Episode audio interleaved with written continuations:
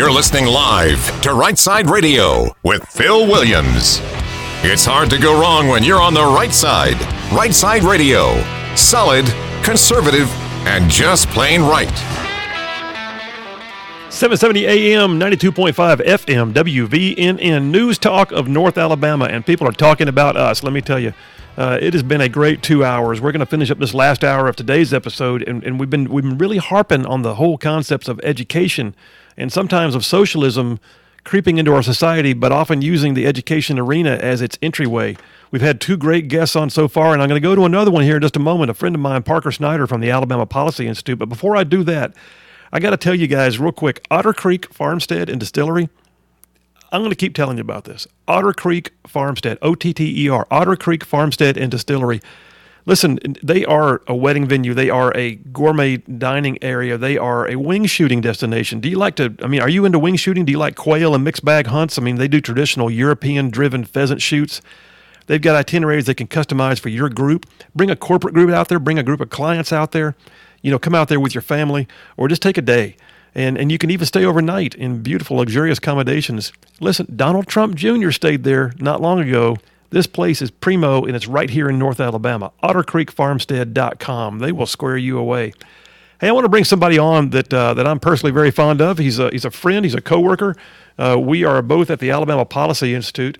Uh, Parker Snider is our director of policy analysis. He not only does the research himself at times, he works with others on our staff, but he also supervises our interns. And uh, Parker is originally from Memphis, but he's he's an Alabama guy now. He graduated from Samford University with honors in, in political science. Uh, before that, he also um, before he worked with API, he also did some work for the U.S. House of Representatives and for the Ethics and Religious Liberty Commission of the Southern Baptist Co- uh, Convention. Uh, but he's got a great resume. But we've also discovered that he's like quite the utility player. If we need something and we don't know how to do it, we just usually ask Parker. So Parker Snider, glad you're on the show with me, man. Wow, thanks for having me. I feel really good about myself right now. well, and well, you should, my friend. Hey, um, listen, I've been enjoying this. Can you believe they gave me a microphone, Parker? I know, and it's it sounds like it's going pretty well. Well, it has been. It's been it's been really good. Hey, listen, man. Um, we've been doing a lot of research at API. You've been in the thick of it.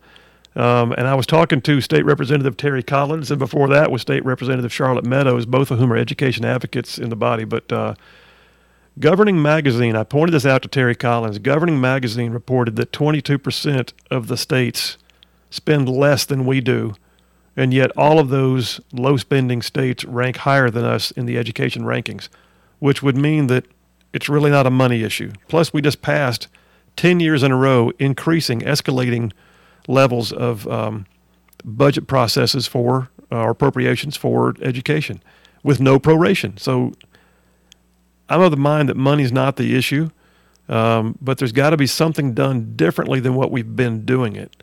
And so, you know, when I contacted you earlier, I asked, "Hey, can you come on today? Tell me what you're seeing in other states because you you've got the broad broad view, you've got the capability for research. I mean, how do we as Alabama do something different than what we're already doing? And what are you seeing in other states?"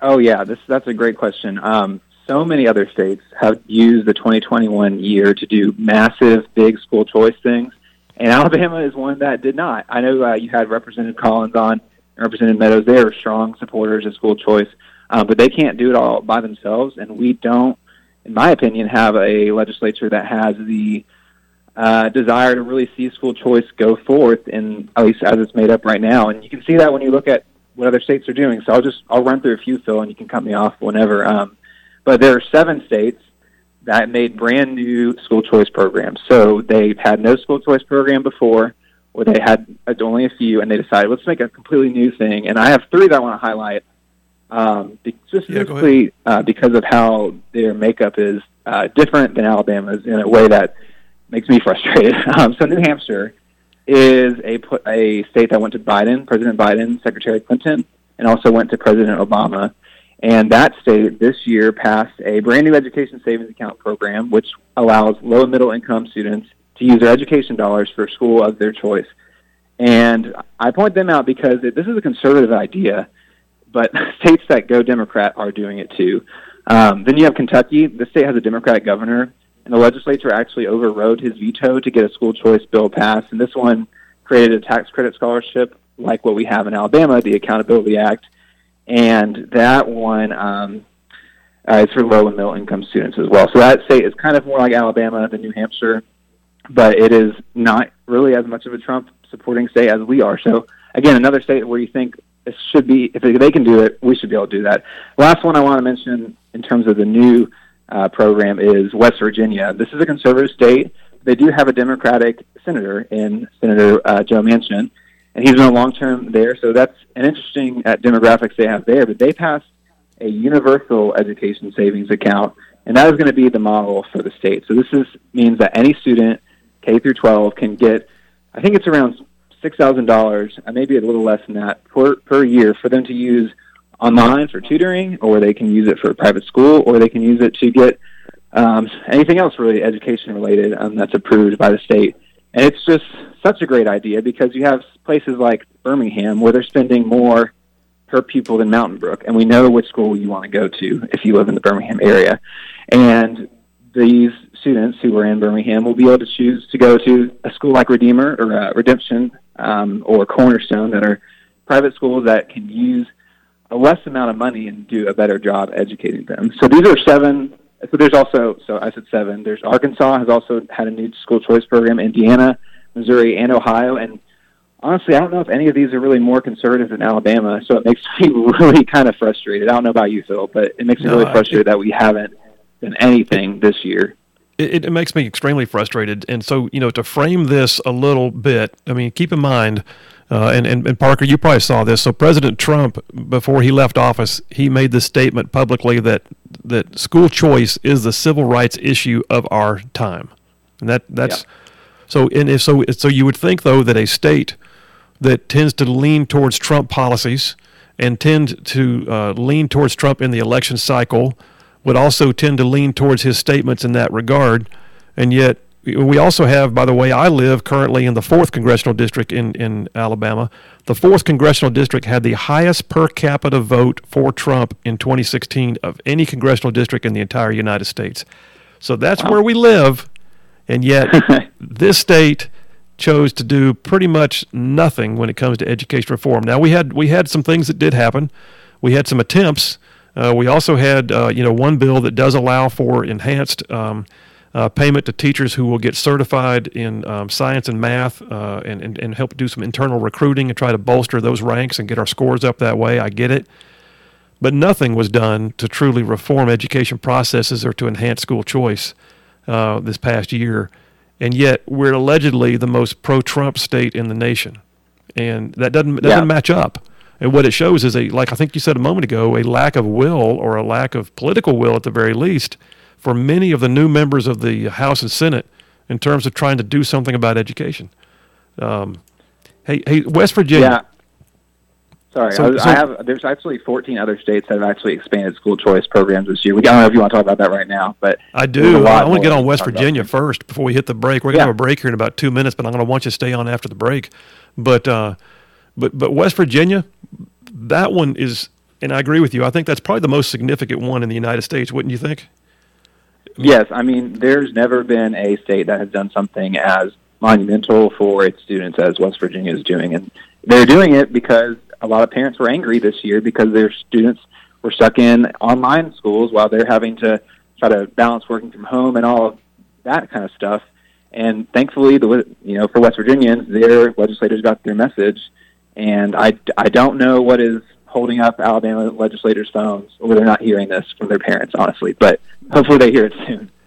Well, hopefully they will. And, and, and truthfully, what, what they did was what uh, is sometimes referred to in the school choice arenas as a portability of the funds. Am I right? Like backpack funds, they call yes. it. Um, and, and what that basically means, folks, for y'all who are listening, is I said earlier, and I meant it, that education tax dollars – when you pay your taxes, and a part of that goes to the Education Trust Fund, the education budget in Alabama, that literally it's supposed to be there for the child, not for the system. And so if the child is trapped in a failing school or the child is trapped into a bad situation, that child should be allowed to go somewhere. And West Virginia agreed as a whole. They didn't just agree in part, they agreed as a whole that those kids can have some of those taxpayer dollars and go where they feel is best. And the legal guardian or parent of that child can make a decision because they are the ones best suited to make a decision about education. Well, Copper, go ahead and cue up that music. We're going to go to a soft break here in a minute so that I've got some time on the far side of, uh, of this break to talk to my friend Parker some more about uh, other states and what they're doing and, and where we might be able to head in Alabama in the coming session. So, Parker, gear your thoughts towards what we can do in Alabama or maybe what we see on the horizon. But listen, folks, it's Right Side Radio.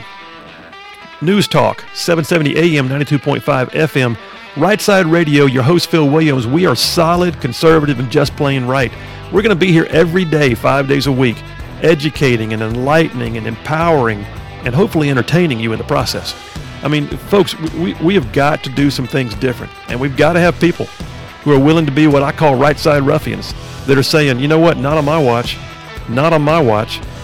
So listen, stay dialed in. We're going to come back and do more. Phil Williams, Right Side Radio, right back.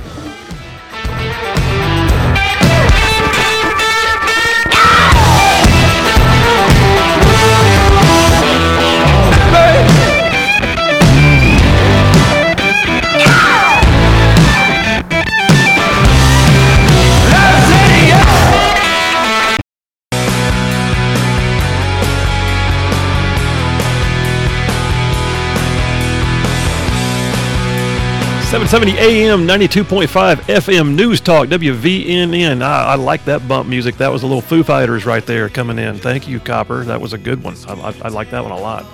Um, so, hey, I think the Foo Fighters, by the way, are actually being uh, uh, inducted into the Rock and Roll Hall of Fame. Well, I know uh, Parker may have dropped off the line accidentally, and uh, we'll see if we can get him back on uh, real quick. In fact, I'm going to send him a text uh, while we're uh, talking and see if we can get him back on the line. But in the meantime, let me just say this.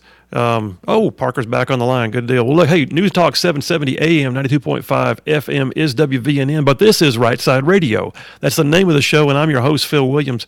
We spent the last uh, two and a half hours talking about socialism and talking about education. Sometimes the two, unfortunately, intertwine. There's a story that came out just today on AL.com that suggests that critical race theory wasn't even being talked about until Alabama officials decided to target it. I take issue with that. Trisha Crain usually does a great job reporting on education matters. But I think the idea that this is not happening is not necessarily true. It, it denies the entire aspect of what just happened in Mountain Brook. It denies the entire aspect of what is being um, uh, put into our teachers' uh, training in 42 schools in the Huntsville area right now, and I've got the list. Uh, but all said and done, there's so much more that has to be done for education. And the teachers union, the NEA, has a statement that says that they are about socialization and social policy.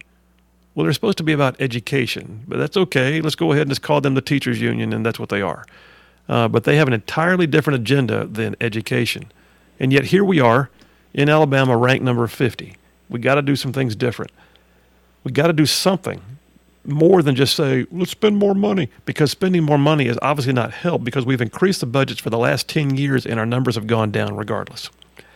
So, my friend Parker Snider from the Alabama Policy Institute is with us, and we've been talking about what other states are doing.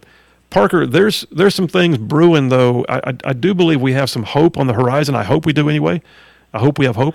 But um, what do you think if you had to put some low hanging fruit, things that, that educators or that, that, legislators could do about education in Alabama in the next session? What would you what would you predict?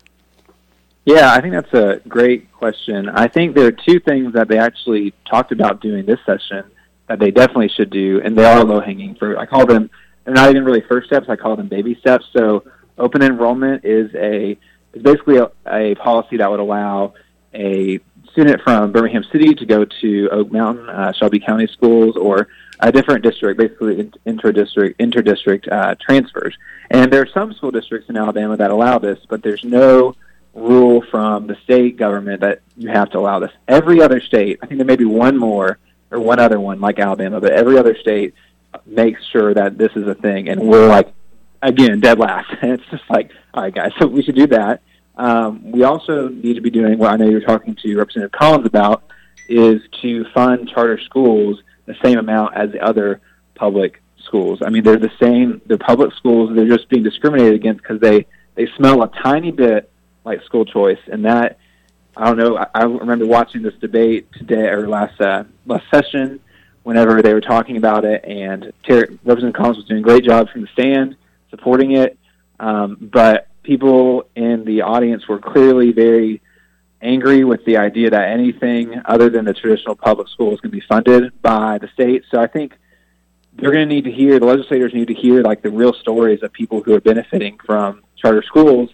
And right now, we can't. There aren't that many stories because they're not funded the same way. So it's kind of a, a cycle right now. And I think if you look at states like Florida, our neighbors to the south, and Georgia, our neighbors to the east, you'll see that they have these things and they're doing them really well. And I think our our legislators just need to you know look around a little bit and see uh, that maybe we need to start start doing some of these things. Well, I, I think that's exactly right. I, I, think there's got to be, you know, and I mentioned with with uh, Representative Collins, she and I were both elected together at the same time in 2010. Uh, she she just chose to remain uh, in the legislature, is there on her third term. Uh, but but that being said, she and I talked about the fact that when when we first got in, we had a common fight, and the, the, the teachers union, the AEA in Alabama, did all it could to keep conservatives out of office literally just fought tooth and nail and spent millions of dollars trying to beat us back unsuccessfully. We flipped the legislature and went in and did things like the Accountability Act, the stabilization of the education budget with a rolling reserve, uh, no proration now for years, uh, gave uh, national board certified teachers a pay raise.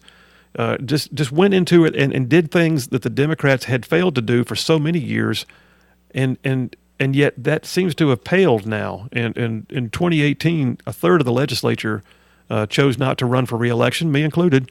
And and so a third of them are new, and they don't have that historical precedent. They don't have that continuity of, of information, and they weren't in that fight. And maybe they don't get it. Plus, a whole lot of them took uh, teachers' union money in their election campaigns, and uh, and I, and we had used to say we would never do that. Um, that being said, I agree with you. I think the open enrollment, uh, Parker, is a big deal. Um, and, it, yeah. and it seems simple. It should be a baby step. Because if you're trapped into a zip code and, and that your parents, you know, don't have the wherewithal to be able to move, but then again, should they have to move to get you to a good school? It shouldn't be that way. Yeah. Some no. sometimes you can and almost see the good school from your your your residence in the bad neighborhood. Yeah, it, it's tricky because this is a I think another area where we as Christians, uh, you know, Alabama's a very Christian state. Like we're going to have to think about as you know a Mountain Brook resident or a Shelby County resident or a Madison City resident. We're going to think about yes, you may have to let kids from less great neighborhoods into your schools, and is that worth you know is that worth it to you? And I think as Christians, we should be thinking and willing to do that kind of thing as well. I, I, think that's a fair statement. Hey, Parker, thanks for being on the show with us today. We appreciate your time and the work that you do over at uh, Alabama Policy Institute. Uh, it's good work. Keep it Thanks up. for having me. Yeah, absolutely. 770 AM, 92.5 FM, WVNN. This is Right Side Radio. I'm your host, Phil Williams. We are wearing it out, man. And listen, we are solid, conservative, and just plain right. And we're going to be back to talk some more. I'll open the phone lines up in the last half hour. Call in and tell us what you think. We'll be back right after this.